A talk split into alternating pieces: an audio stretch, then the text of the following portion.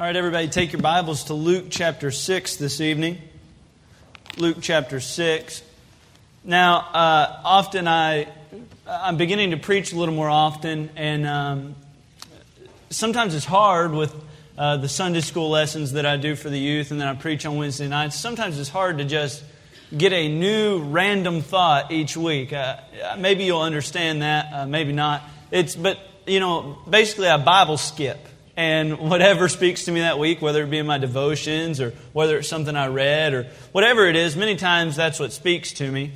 But from now on, uh, for the next little bit, whenever I'm asked to preach in the church, whether it's Sunday morning, Sunday night, I'm going to start a series. And I haven't even discussed it with my dad, but that's a good thing about being co pastor. I don't have to, right? but the new series is The Sermons of Jesus. Because honestly, when I get up here, I feel like I have nothing to offer because most of the time when I get something out of my Bible reading, it's just, man, I want to present that truth. Uh, and many times my prayer is, I have no wisdom that I can share with you. I'm just a young man, very few life experiences, very few valleys in my life, very few trials. And, and so it's difficult for me to get up here and, you know, teach some of you older saints uh, uh, the Bible. And so from now on, when I'm asked to preach, I want to teach what Jesus preached. And so that's what we're going to preach on tonight is the very first sermon in the Bible that Jesus spoke. It's the Sermon on the Mount. Specifically, uh, I gave it my own little twist, though. It's going to be tonight regarding the mirroring effect the Christian life has on us. The mirroring effect the Christian life has on us. So, Luke chapter 6, in verse 20, the Bible says, And he lifted up his eyes on his disciples and said, Blessed be ye poor, for yours is the kingdom of God. Blessed are ye that hunger now, for ye shall be filled. Blessed are ye that weep now, for ye shall laugh. Blessed are ye when men shall hate you and when they shall separate you from their company and shall reproach you and cast out your name uh, as evil for the Son of Man's sake. Rejoice ye in that day and leap for joy, for behold, your reward is great in heaven. For in the like manner did their fathers unto the prophets. But woe unto you that are rich, for ye have received your consolation. Now, honestly, what's difficult about preaching some of Jesus' messages is a lot of the things he says are very controversial, very abrasive. And it's a little intimidating because I said in my office tonight, man, it was just ripping me up. A lot of the stuff was speaking to me saying, you ain't got that down. And it's a little intimidating, but Jesus never backed down when he needed to say something. He said it. And I heard a great saying a long time ago if the sermon's rubbing the cat the other the wrong way, the cat just needs to turn around. And so tonight, I believe, as Jesus is speaking, he says a very difficult saying uh, Woe unto you that are rich, for ye have received your consolation. Woe unto you that are full, for ye shall hunger. Woe unto you that laugh now, for ye shall mourn and weep. Woe unto you when all men shall speak well of you, for so did their fathers to the false prophets. But I say unto you which ye hear, love your enemies. Do good to them which hate you. Bless them that curse you, and pray for them which despitefully use you. And unto him that smiteth thee on the one cheek, offer also the other. And him that taketh away thy cloak, forbid not to take thy coat also. Give to every man that asketh of thee, and of him that taketh away thy goods, ask them not again. And as ye would that men should do to you, do ye also to them likewise. You have heard of the golden rule. Well, that's the godly rule. As you would men do to you, you do to them as well. For if you love them which love you, what thank have ye? For sinners also love, that lo- love those that love them. And if ye do good to them which do good to you, what thank have ye? For sinners also do even the same. And if ye lend to them of whom ye hope to receive, what thank have ye? For sinners also lend to sinners to receive as much again. But love ye your enemies, and do good and lend, hoping for nothing again, and your reward shall be great, and ye, and ye shall uh, be the children of the highest. For he is kind unto the unthankful and to the evil. Be therefore merciful, as your Father also is merciful. Judge not, and ye shall not be judged. Condemn not, and ye shall not be condemned. Forgive, and ye shall be forgiven. Give, and it shall be given unto you good measure, pressed down and shaken together and running over, shall men give unto your bosom. For with the same measure that ye meet withal, it shall be measured to you again. Gracious Heavenly Father, Lord, I, I thank you so much for the passage of the Scripture tonight. I thank you for the power of the Scripture tonight. Lord, I pray that you would help this preacher, though I need it so very badly. I pray that you'd give me wisdom and I pray that you'd give me discretion. Lord, I pray that there would be nothing standing in the way of you using me tonight. Now, Lord, I have complete faith your word and your spirit can move in this room. Your word tells me it can. I've seen it as recently as this morning. So, Lord, I beg for that tonight.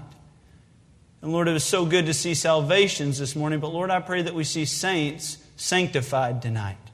And Lord, I pray all this in your Son's precious name. Amen.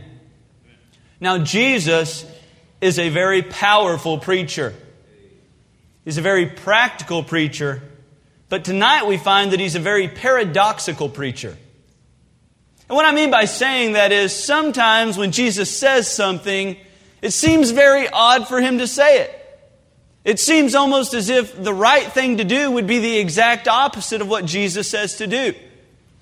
Now, there are several benefits to being married. I, I enjoy marriage myself. Maybe you don't. Uh, maybe it's not much of a benefit for you, but for me, it's working out pretty well. Stinks to be you. But one of the benefits of it is, you know, she cooks suppers. I don't really have to get uh, Colonel Sanders or McDonald's or Pizza Hut to cook my supper often. My wife's a great cook. That's awesome. One of the coolest things is getting to know my wife and learn her different tendencies and learn her favorites and and you know, I'm still learning. As recently as of yesterday, I bought her a hoodie and I bought her a women's large because I buy hoodies large, don't you? I mean, my hoodies need to go over. It needs to be like, I invented the Snuggie. It was called a huge hoodie. I don't know why that began to be sold on TV. I love big hoodies, and I'll, I'll, wear big hoodies hunting, and I'll bundle stuff under the hoodie, so I buy everything big. And so, as recently as of uh, Friday, I bought my wife a large hoodie. I got it home, and it was a women's large. I got it home, and I said, honey, I, I bought it a little big for you because it's a hoodie. And she said, well, I wear a small. So I wasn't even close, you know. I'm still learning a lot in marriage. But one thing that I am, uh, that we, my wife and I have agreed on is say after a meal we get done eating, we become each other's mirror when there is none available. Do you know what I mean? So you've just eaten barbecue, your face is disgusting. You have the one little one by one inch wet nap they give you. You take it out of its package, unfold it, it rips in half, so now it's half inch by half inch. And you begin to try wiping up this deliciousness of barbecue that's smothered all over your lips and you begin to wipe it, and hopefully you get all the, air, the face area. But if not, that's what my wife is good for. I look at her and I go, she goes, You're good. And then I go, don't, I mean, maybe this is just our relationship, but I, I, I display my teeth. Not in a, not in like a, oh, I love you, honey, like a, do I got any junk up in my trunk? You know, junk, junk right here in my teeth. And so, you know, she obviously sometimes she'll say, Yeah, you got one right there between your bicuspid and your third molar. I, I don't know. She'll, she'll do it. But isn't it funny? The first few years of our marriage, we couldn't get it quite right.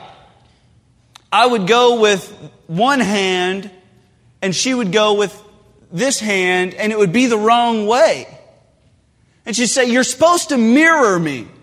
I said, Well, I wanted you to take your right hand, clean your right tooth, and that was going to clean your face. But she says, No, no, no. If it's my left side, I need you to mirror me. And y'all know what I mean. So when you stand in front of a mirror, you look at a man, obviously some are more attractive than others, but you look at a man And that man's standing there, and if you have something on the right side of your face, if the man in the mirror were to clean the right side of his face, should he use his left arm or his right arm? He would use his right arm, and it would be the wrong side of his body. I just did it in the bathroom five minutes before church. I, I saw it. I made sure I was right. I then opened my Bible to Proverbs and made sure everything was backwards, just in case we didn't got one of those new technology mirrors that I, I don't know, but mirrors work. And, and have you ever been wearing a shirt that has like Mavericks written on it, and Mavericks quickly becomes Skirvermi? It, pre, it shows things backwards. And what I'm saying is, as Christ is saying these things, He's not misspeaking. He's saying it is wrong to be a rich man. But we need to take a look at what he's saying when he says that. So tonight we're going to take a look at the mirror effect of Christianity. First of all, and this is so vitally important to the whole sermon, he says we need to mirror, we need to have a mirror effect on our idea of success. A mirror idea a mirror effect on our idea of success. Look here in verses 20 through 22. The Bible says uh, Jesus looked at them, and the very first words out of his mouth is blessed. Blessed. Now, what you need to understand is when you're a Jew and you hear that word, it goes much deeper than just uh, God's blessing upon your life. Truly, when a Jew heard the word blessing, he heard success. He heard wealth. It was in the promises of God to uh, bless his children, to bless Abraham's seed, and that they would own things. But now Jesus is trying to teach them a different type of success than material possessions. Isn't material possessions such a bad way to define success? When we look and we begin to bribe our children, and I have a little bit of uh, familiarity with this with the youth department, I need them to behave in Sunday school. What do I go do? I go buy Snickers bars and Reese's bars and gumdrops and lemon heads and I, I buy all these things and I say, if you'll be good, I'll reward you. And really, that elementary way of success, that elementary way of rewarding is how the Old Testament saints dealt. But now Jesus is saying, you can be blessed and not have anything. See, first of all, he's saying we need to have a mirror effect in our riches. In our riches. Look in verse 20. He says, Blessed be ye poor, for yours is the kingdom of God. Now, why would he say poor people are blessed? And people that have great wealth and great possessions are not. And I really want to tread lightly here because if you really take Christ at His word, He is saying if a Christian has great possessions, that Christian ought to give greatly to the church. For instance, when we, when we hear the story of Zacchaeus, and Zacchaeus comes, looks in a tree, and we're told in the very second verse of that account that Zacchaeus had great possessions. He was a rich man. The Bible uses the word rich. Jesus goes and eats at his house. That night, as we know the story, Zacchaeus gets saved, but he stands up after meeting Jesus and he says, You know what? If I've ever robbed any man, I want to repay that man four times. I want to restore. Uh, Lord, I've met you. I want to become like you. So I'll give anything in order to please you. Is it wrong for a Christian to be rich? No. Is it wrong for a Christian to trust or pride in those riches? Absolutely. Job was a very rich man one of the best Christians I read in the whole Bible. It's not wrong to be rich, but what Jesus is saying is if you're not willing to give it all up for me, that's a problem. The Bible says in the New Testament that we are to uh, give as God has profited every man. So we preach 10%, but truly there are Christians in this room who could live on 50. And you say, oh, Brother Andrew, that's a little strange. I'm saying tonight that God wants riches not to be your priority. He does not want it to be the thing that drives you, that motivates you. He's saying, if, if it's not wrong to be rich, but if you would not become poor for my sake, that's an issue. You know what he's saying? Blessed are you if you're willing to become poor for me. And if my, if my calling on your life was to give up everything to become a poor preacher, would you do it?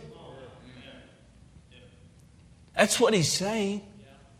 He's saying, Blessed are those that need me.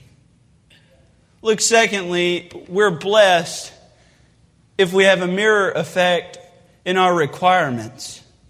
Look in verse 21. Blessed are ye that hunger now, for ye shall be filled. So, my question to you is Does God want us to be hungry? I mean, doesn't God love us? I mean, He wouldn't want us to hunger, He wouldn't want us to starve. Eh, let me just say this if God wanted people to be hungry, would He have ever fed the 5,000? Because he looked out on a group of people and said, you know what? They're hungry. What, what do we have here that can feed these people? What, what do I got to work with? And we all know the story. Jesus provides a great miracle, feeds the 5,000 men. You can believe there were 5,000 women. You can believe there's probably a ton of Jewish rugrats running around. Up to 20,000 people there that day. And Jesus fed them all. Jesus doesn't want us to go hungry. But Jesus is saying, I want you to trust in me for everything that you have, Amen. including the day to day requirements that we often take for granted. Amen. Let me ask you, when's the time you truly, when's the last time you truly meant a prayer of thanks before you ate food? I mean, often don't we run through our little jumbled up speech? I, I man, I remember I used to do it. God, thank you for this day, thank you for the food, just never pray amen. Uh, Dad can attest. I did that for probably 12 years of my life, never said an extra word until I realized how selfish and prideful that was. Until I realized God doesn't have to give me anything to eat. He's so gracious to give me the family that I have. They've always provided for me. Now I have a great church that takes care of my needs and I don't have to worry about anything. God's taken care of me and blessed me in my life. But He's saying, if you're not willing to be hungry for me, if you think that uh, your job, your ability, your, your everything, uh, your ability to gain finances to pay for your next meal is what's driving you, you're in the wrong. You see, God's just saying, Take no thought for your life. What ye shall eat or what ye shall drink, nor yet for your body what ye shall put on. Is not the life more than meat, and the body more than raiment? Behold the fowls of the air, for they sow not, neither do they reap, nor gather into barns, yet your heavenly Father feedeth them. You see, all he's asking for is for us to depend on him in our riches and in the day to day requirements that we often take for granted. We often think that Alcon or, or the postal service or some truck company pays the bills and gives us food. My friend, they don't give you anything that's not given of God. Every good and perfect gift cometh from the Father above, the Father of lights, with whom is no variableness. Everything we have as Christians can be attributed to the direct hand of blessing from God. And he's saying, Blessed are you that trust in me for your day to day meals. So, secondly, in our requirements, thirdly, blessed in our rejoicing. Verse 21 Blessed are ye now that blessed are ye that weep now, for ye shall laugh. Now, I really enjoy hanging out with some of my friends. I tell you, Luke Taylor's one of the funniest guys I've ever met. That guy never has a sad uh, day. He's always puts me in a better mood every time I'm around him. He's a crazy dude. He's he he'll make you laugh. I don't know. I love his sense of humor. Uh, so I love spending time with Luke. Uh, I've got several other friends that that and honestly even Craig. I mean Craig. He's a strange feller, but he's got a good sense of humor. I mean, most of his jokes involve nursing or Star Wars, but they're all funny. I, I love hanging out with the people that I hang out with, you know, guys like Ashley Brown. He's a funny guy. He says funny things. I love those type of people. And so when God says, you know, when Jesus is preaching, he says, Blessed are you that mourn, for in the future you, uh, you will rejoice. It kind of catches me by surprise because I'm kind of a happy, fun loving guy. I enjoy smiling. I enjoy laughing. I enjoy that type of life. So I wonder what he's saying and how it specifically applies to me. You know what Jesus is saying here is Christians can have fun. But if you don't walk through this world with a little bit of mourning on your back for seeing what it's going through, for seeing the lack of respect of God or any type of supreme being at all, for seeing how every man thinks it's right to do what every man wants to do, how everything is good under the sun, seeing that, we're supposed to walk through life happy go lucky, everything's fine. Man, this world is in dire straits. And I'm not just talking about America, I'm talking about the world as a whole. Homosexuality runs rampant on other continents. Stealing and gambling and drunkenness, all these things, that they're not just here, they're everywhere. And Jesus is saying, even in our day, wickedness is prevailing, and Christians ought not go through life happy at every little thing that comes by. You ought to walk by with a little bit of uh, a sadness and broken heart that every second some ba- baby is being killed. He's saying we ought to be mourning that the, the alcohol companies are just getting stronger and stronger. And that drug houses are getting larger and larger and housing more people and more people. You're telling me Jesus isn't saying uh, you can have a little fun, but walk through life with a little bit of soberness about you, knowing the sincerity, the intensity of the times. Boy, it's only getting worse. And when you smile at your neighbor and you know they just got back from wickedness, you're doing them no good. When you laugh at their jokes about alcohol, you're doing them no good.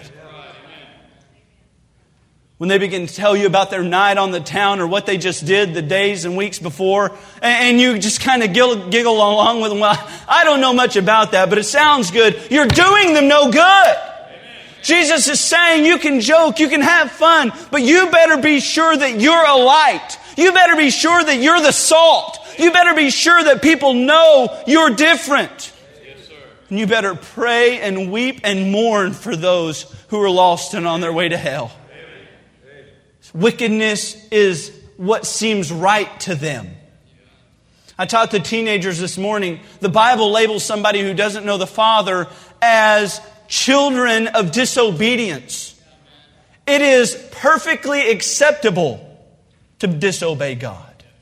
It's their nature. Christian, we ought to get a little bit of a little bit of bug in our crawl, a little bit of uh, burr under our saddle blanket about how the times are getting more wicked every day. My friend, it's what a sad time. The Bible says in Psalm 126, they that sow in tears shall reap in joy. You find joy when you have a broken heart for those around you.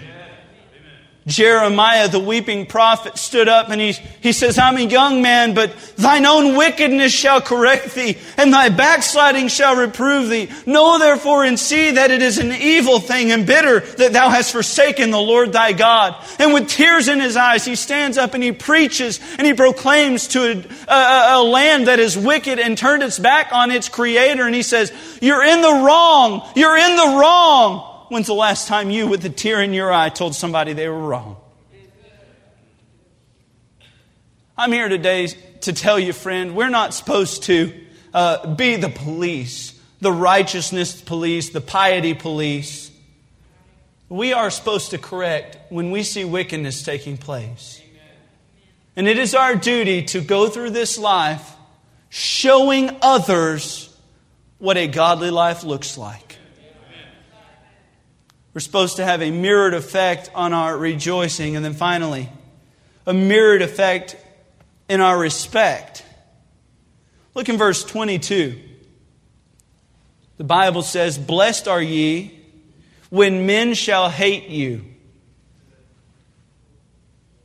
Blessed are ye when men shall hate you, and when they shall separate you from their company, and shall reproach you, and cast out your name as evil for the Son of Man's sake. See, in this world, there's an idea that to be successful, you must have more people's votes, more people's commendations, their, their uh, uh, popularity vote. Isn't that the way every president in the history of mankind's ever been elected? I love how our presidential race has not become uh, who stands up for the thing that's most right. It's really who can tell the most lies. And I'm not just speaking about the blue party, I'm speaking very, very effectively about the red party as well. Man, our, our, our politicians stand up with no idea, no, no desire ever to follow through with what they say. They just say things so that they can get elected and then do whatever they do because the checks and balances of our land have been so warped. I love how that is how our society says, you know, if you want to be promoted through business, you have to have everybody's support. And that is truly the way a lot of people have risen to the top. But when I read a verse like this, and Jesus says, Blessed are you when men shall hate you and shall separate you from their company. I love how preachers oftentimes get up, especially to teenagers, and preach on separation as if they are the ones that need to separate. Let me just tell you this you get enough Christ in you, they'll separate from you. The reason you have some ungodly friends is because you ain't got enough Jesus oozing out of you. The Bible says that they will cast you out of their company. And I want to just share with you today that Jesus is looking at a whole bunch of people and he says, uh, you, you are blessed. You have an idea that success is when everybody likes you, but that's a warped view. Success is when God likes you and God is approving of your lifestyle. Does God approve of what you do? Would God approve of the people that you're around? You see, he's just, and that's why I say Jesus is, he may not have been a ripper, I don't know, but his words ripped enough face. He says, Christians, they ought not like you. You ought to be a Paul taken out of every town and stoned. You ought to be a John looking so differently that everybody says, You're weird. That is us. We sit in a church today full of other believers, and this is our spiritual charge. This is our battle cry. This is Sunday. We're, we're supposed to be getting excited for the Lord, getting excited for the week of the Lord. When my dad said, I'm glad today's Sunday because tomorrow's Monday, I said, Yes, sir, because tomorrow's when we go to war. Amen. Today is just our rally call. Look to your right, look to your left. That's your friend. They've got your back. But you walk to your job tomorrow, you go to your job, they don't. They're not your friend if you love Jesus. My friends, I'm just here today to tell you Jesus was looking at a bunch of people and saying, You have the wrong idea. Everything you believe, mirror opposite that, and you have what I want you to do. But I want you to understand Jesus, in saying all of this, was never at one time saying that material possessions in themselves are wrong. Being happy is not wrong. What is wrong is when you go other places for that happiness. When you don't depend on Him daily for your daily requirements. When you are not depending on Him to provide your next morsel of food. When you are not loving Him and cherishing, cherishing Him every single day. When it comes from other places, it's wrong. Success to a Jew was everybody's support, that their bank account was full, that their cattle fields were full. That was success, success. And he says, success is when you're all right with me. Amen. Are you all right with Jesus? Does He support you in what you do tomorrow? When you go to war, are you going to have gray on the bottom and blue on the top? I'm just saying, Jesus says, you have the wrong view. And your idea of success is totally warped. I'll tell you one thing I am extremely excited for this baby to get here. This, this little baby is tearing me apart. It began, you know, when I got to feel it for the very first time I put my hand on my wife's belly, and it was, that's all right, we're married. I, I put a ring on it, you know. you know, I, I, I, I'm happy that I've got to feel my baby, and at first we, we put my hand, my, my hand on her belly, and, and, and it was just like a little, a real light bump. And I was like, was that indigestion or was that Caitlin? I don't, I don't know. Was that a growl or was that Caitlin? She's, that's Caitlin growling. She doesn't like your hand there. Move it. You know. And uh, uh, I enjoyed that. Well, the other day I got to feel it for the first time in a while because she had been in North Carolina. And she came home, she said, Feel this. And I felt that baby, and I could feel like a knee rub against the surface, like the Loch Ness monster had just risen from the deeps. And you, it was very well defined. I mean, it was strange. I had never felt it. I don't go around feeling other women's babies. That's when you can gasp. This is when I'm feeling other women. I don't have a ring on their finger and I, oh, hey, baby, hey. So note to you, don't rub my wife's belly if you ain't got a ring on it, all right? So just saying. I can preach that too, because I'm preaching. I'm excited about this baby. It's a very good time. And and, uh, but one thing I've noticed about human babies is they're useless. I mean, think about it. What can they do on their own? Absolutely nothing. I've watched a calf be born. Ten minutes that thing's walking. We bought a beagle. Two weeks that thing was potty trained. I got to buy a year and a half worth of diapers?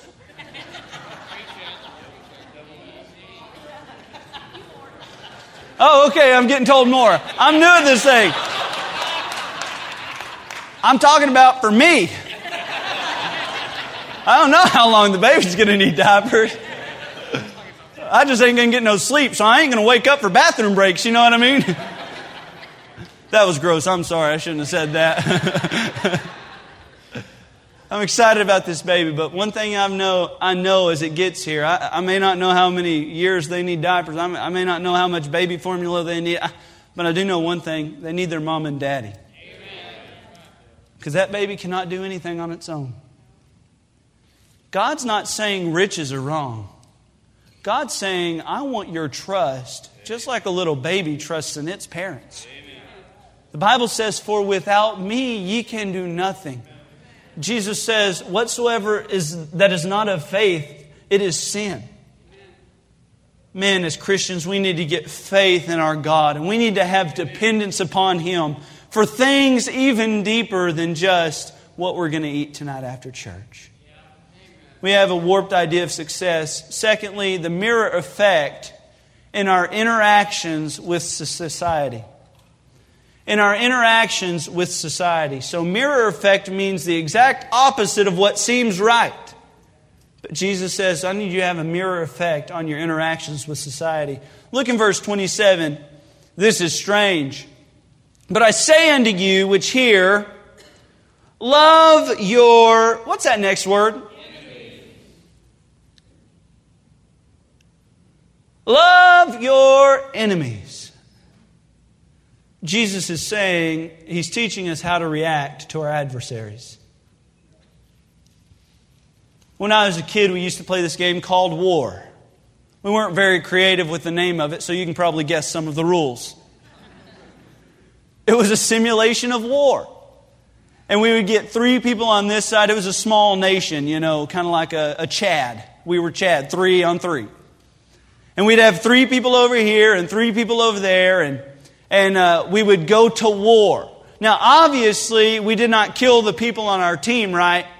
We would pick up rusted old Pepsi cans, because back then Dad drank Pepsis like crazy, and, and uh, we'd pick up rusted old Pepsi cans, and we'd yell out, grenade! And we'd put that rust covered thing up to our mouth, pull off the pin, and throw it.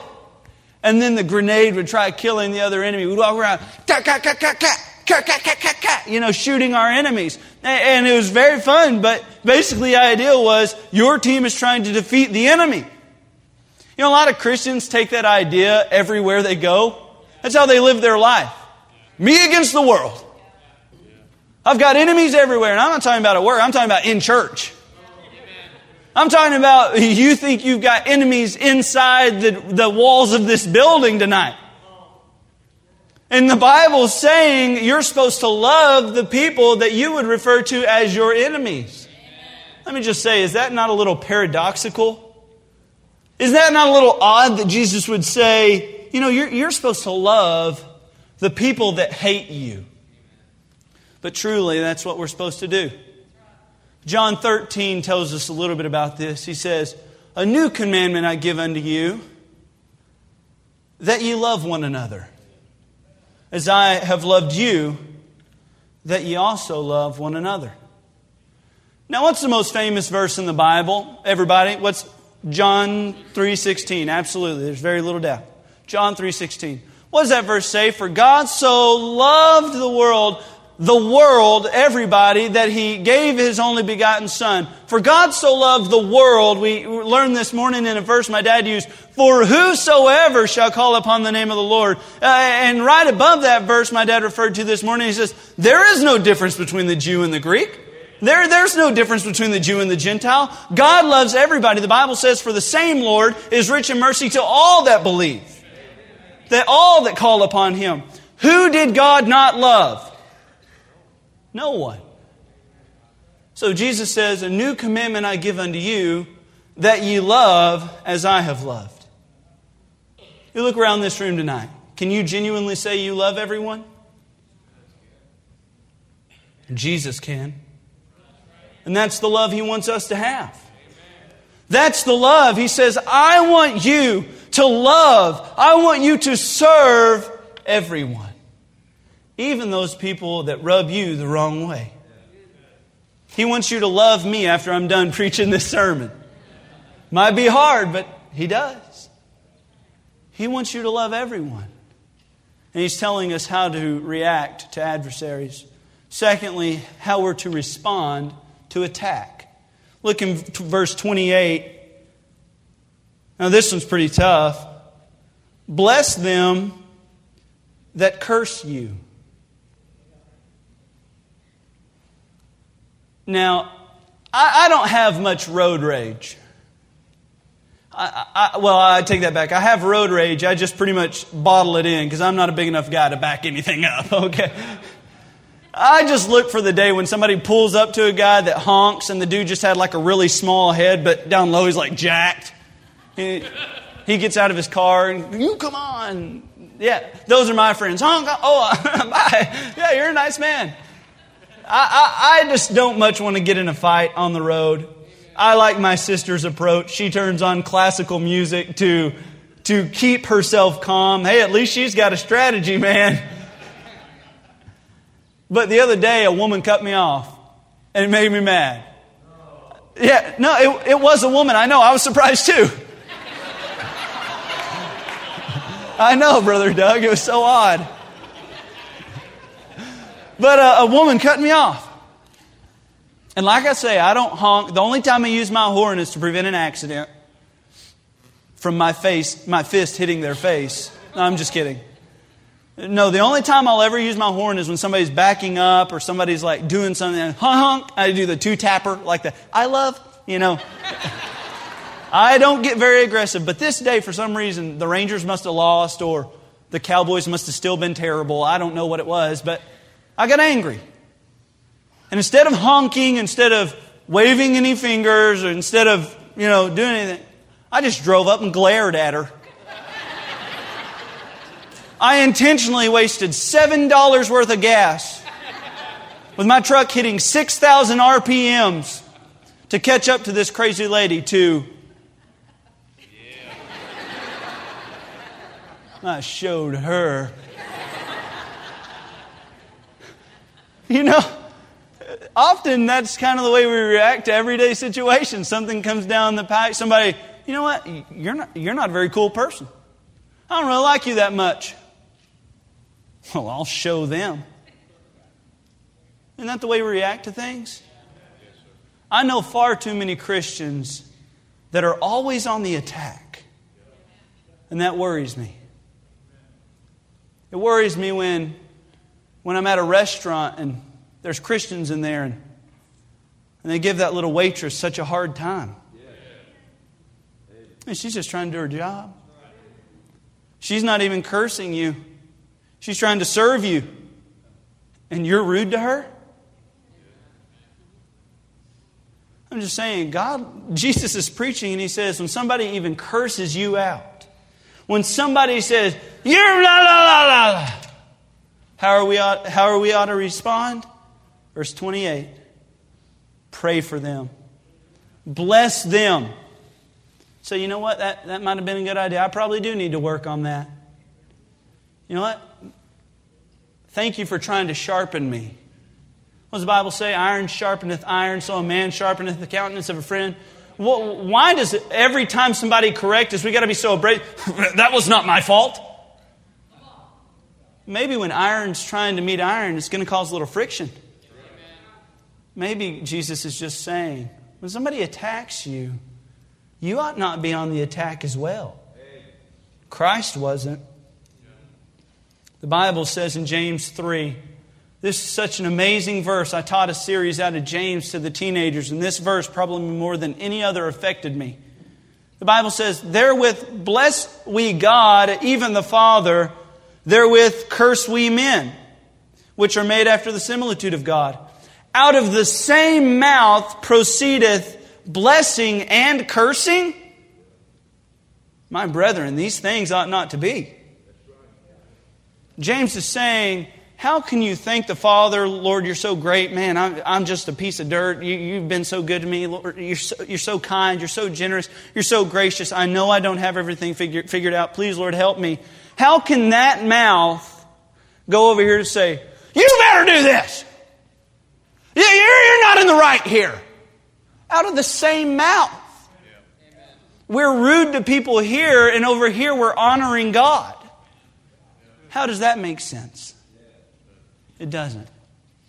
You know, Jesus, even when he was preaching to the Pharisees, calling them whited sepulchres, the Bible says Jesus' is preaching was gracious words. You know, that's the type of preacher I want to be a preacher with gracious words. That's the type of man I want to be a man that uses gracious words.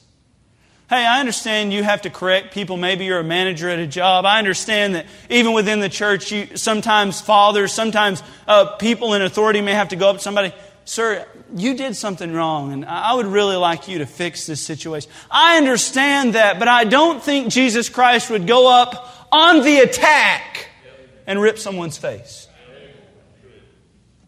He's just saying, this is how you respond to attack and you do it with gracious words. Finally, here, he's teaching us how to return affliction.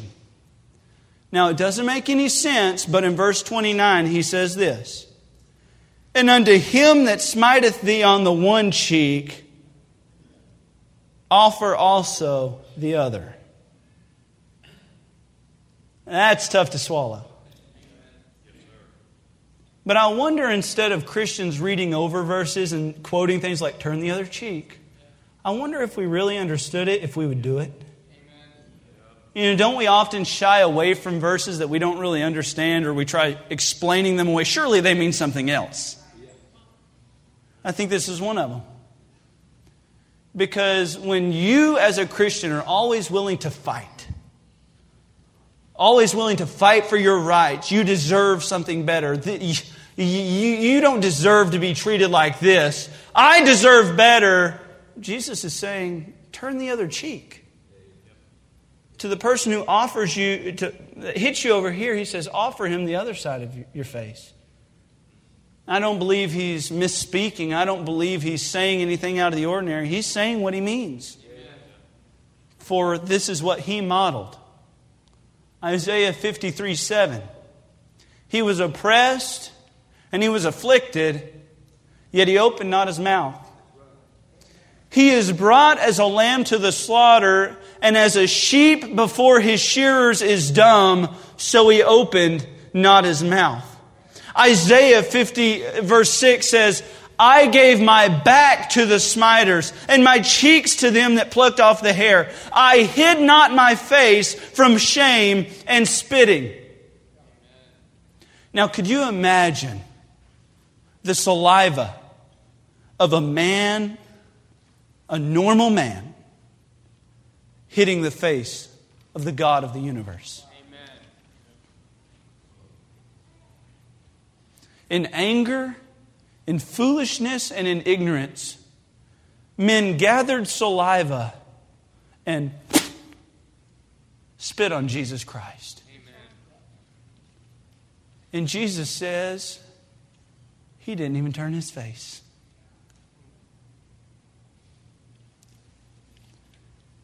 You say, Well, I just don't believe we ought to turn the other cheek. Jesus did. We try explaining that verse away oftentimes. Well, it, it, surely it can't mean if some man hits me on this side of my face that me as a Christian, I'm just supposed to back down. Jesus did. Amen. And I may not have a lot to back it up, but I have the model of Jesus Christ laying him down for the sins of himself down for the sins of mankind so those people that day could see that there was a man named Jesus Christ God of the universe who laid himself down on the altar of God and was risen on the cross of, cross of Jesus Christ so that you and I would have an example. You know, he didn't act like everybody else when he was killed. I wonder if your testimony of some man doing you wrong, you say, you know what? Everybody makes mistakes. No problem. I wonder if that might be the thing that says, makes that man say, you know what? I've never seen anybody act like that. Don't we live in a world of mistakes? Man, I love this automated industry, this computerized age where you call uh, different companies. You get a different representative every time. None of them know what they're talking about. They all make up their different rules. But I wonder if maybe, and I, I know this is very practical, but I believe Jesus was a practical preacher. Maybe instead of ripping that person's face who might be their first day on the job, maybe just, you know what? Is there any way I could maybe speak to a manager? Because oftentimes we follow that up with an insult. Can I speak to a manager because you're an idiot? And I know this is just very practical, but I believe Jesus is just saying, why are Christians always on the attack? Why do you think you deserve better than you're getting all the time? Jesus just simply says, you know what? If a man smites you on one side of the face, turn the other cheek. Jesus is being lifted up on the cross of Calvary. And he went so far to turn his other cheek that he said, Father, forgive them. They don't even know what they're doing. I wonder if you have ever just said, you know what, I forgive you. It's not a big deal. We'll just take care of it. Because that's what Jesus is telling us to do. I know it doesn't make sense, but remember what I said. Ah, Jesus sometimes is making a mirror. It doesn't make sense for somebody to hit us on the face, but he says, but what I want you to do might not make sense. Finally, look with me, if you will, the mirror effect and our in, in, intention for service. We're almost done. I'm not closing. I'll never, I'll try avoiding saying that statement for the rest of my life because I don't want to, dad buckles himself in, you know, but he just doesn't even care. I just don't even want to say I'm closing because you don't know. I'm like, I'm here one second and I'm here the other second. You don't know when I'm going to close. I might drop another point on you. I just say I'm almost done. About as long as a piece of rope. You know what I mean? Finally, the mirror effect and our intention for service. Look in verse 35. Jesus teaches us two principles about this. Our service is to be without expectation. In th- verse 35, but love ye your enemies and do good and lend, hoping for nothing again. And your reward shall be great, and ye shall be children of the highest. You see, all Jesus is trying to preach to these people is I know this is a strange philosophy. I know you may not fully understand it at the time, but what I want you to do is I want you to do all these things that may not make any sense at all and don't expect anything in return. Except the fact that you're my child. Isn't that a great thing? Boy, what a what a amazing verse that we should be called the sons of God. Behold the manner of love the Father hath given unto us that we should be called the sons of God. It's an amazing thing how a child of wrath, a child of disobedience, a child of wickedness turns into a child of God. Amen. But it's a beautiful thing. Jesus says, when you do these things, you turn the other cheek. You do good to those that despitefully use you. You pray for those people that may, may rub you the wrong way. You don't expect, you, you, all these things, all these things, when you do them, don't expect anything. When you lend to someone, don't expect them to give you back. Boy, and I'm not here to promote my dad or at all. I mean, most of you have great respect for him. But if I have learned one thing about this man, it is that when he lends something, he knows something's going to go wrong. And he doesn't expect you to fix it. Trailer after trailer tore up. $600 out of our pocket to fix it. Tool after tool gone missing, never to see again, because we lent it out. And I, I'm telling you, I'm not here today to make you think more highly of my dad. If you do, that's fine. But I'm saying there's a man on this platform, and he's not standing at this mic, that knows how to do this. To lend something and not expect anything back. That'd be a great character trait for all of us to have. Jesus stands up this day preaching and he says, You do good but don't expect anything in return. Amen. I shared this verse with the teenagers this morning, and I told them if I've ever had a favorite verse in the entire Bible, this might be it. Jeremiah 9:23 Thus saith the Lord let not the wise man glory in his wisdom neither let the mighty man glory in his might let not the rich man glory in his riches but let him that glorieth glory in this that he understandeth and knoweth me isn't being God's child reward enough to do these things that He's asking us to do? Isn't being God's child special enough to inconvenience us a little bit here on this earth? Say we did have to miss a meal for the cause of Christ. Would it hurt us that bad? Would it be worth giving up pleasing God the Father with our life? Oh, I'm not getting full when I, I don't have enough money. I, I need this new toy. Is it okay if we just said, Lord, whatever you bless me with, that'll be fine. But I don't serve you for blessing. I serve you for obedience. Amen. And that's all he's asking is that we would serve him in obedience, expecting nothing.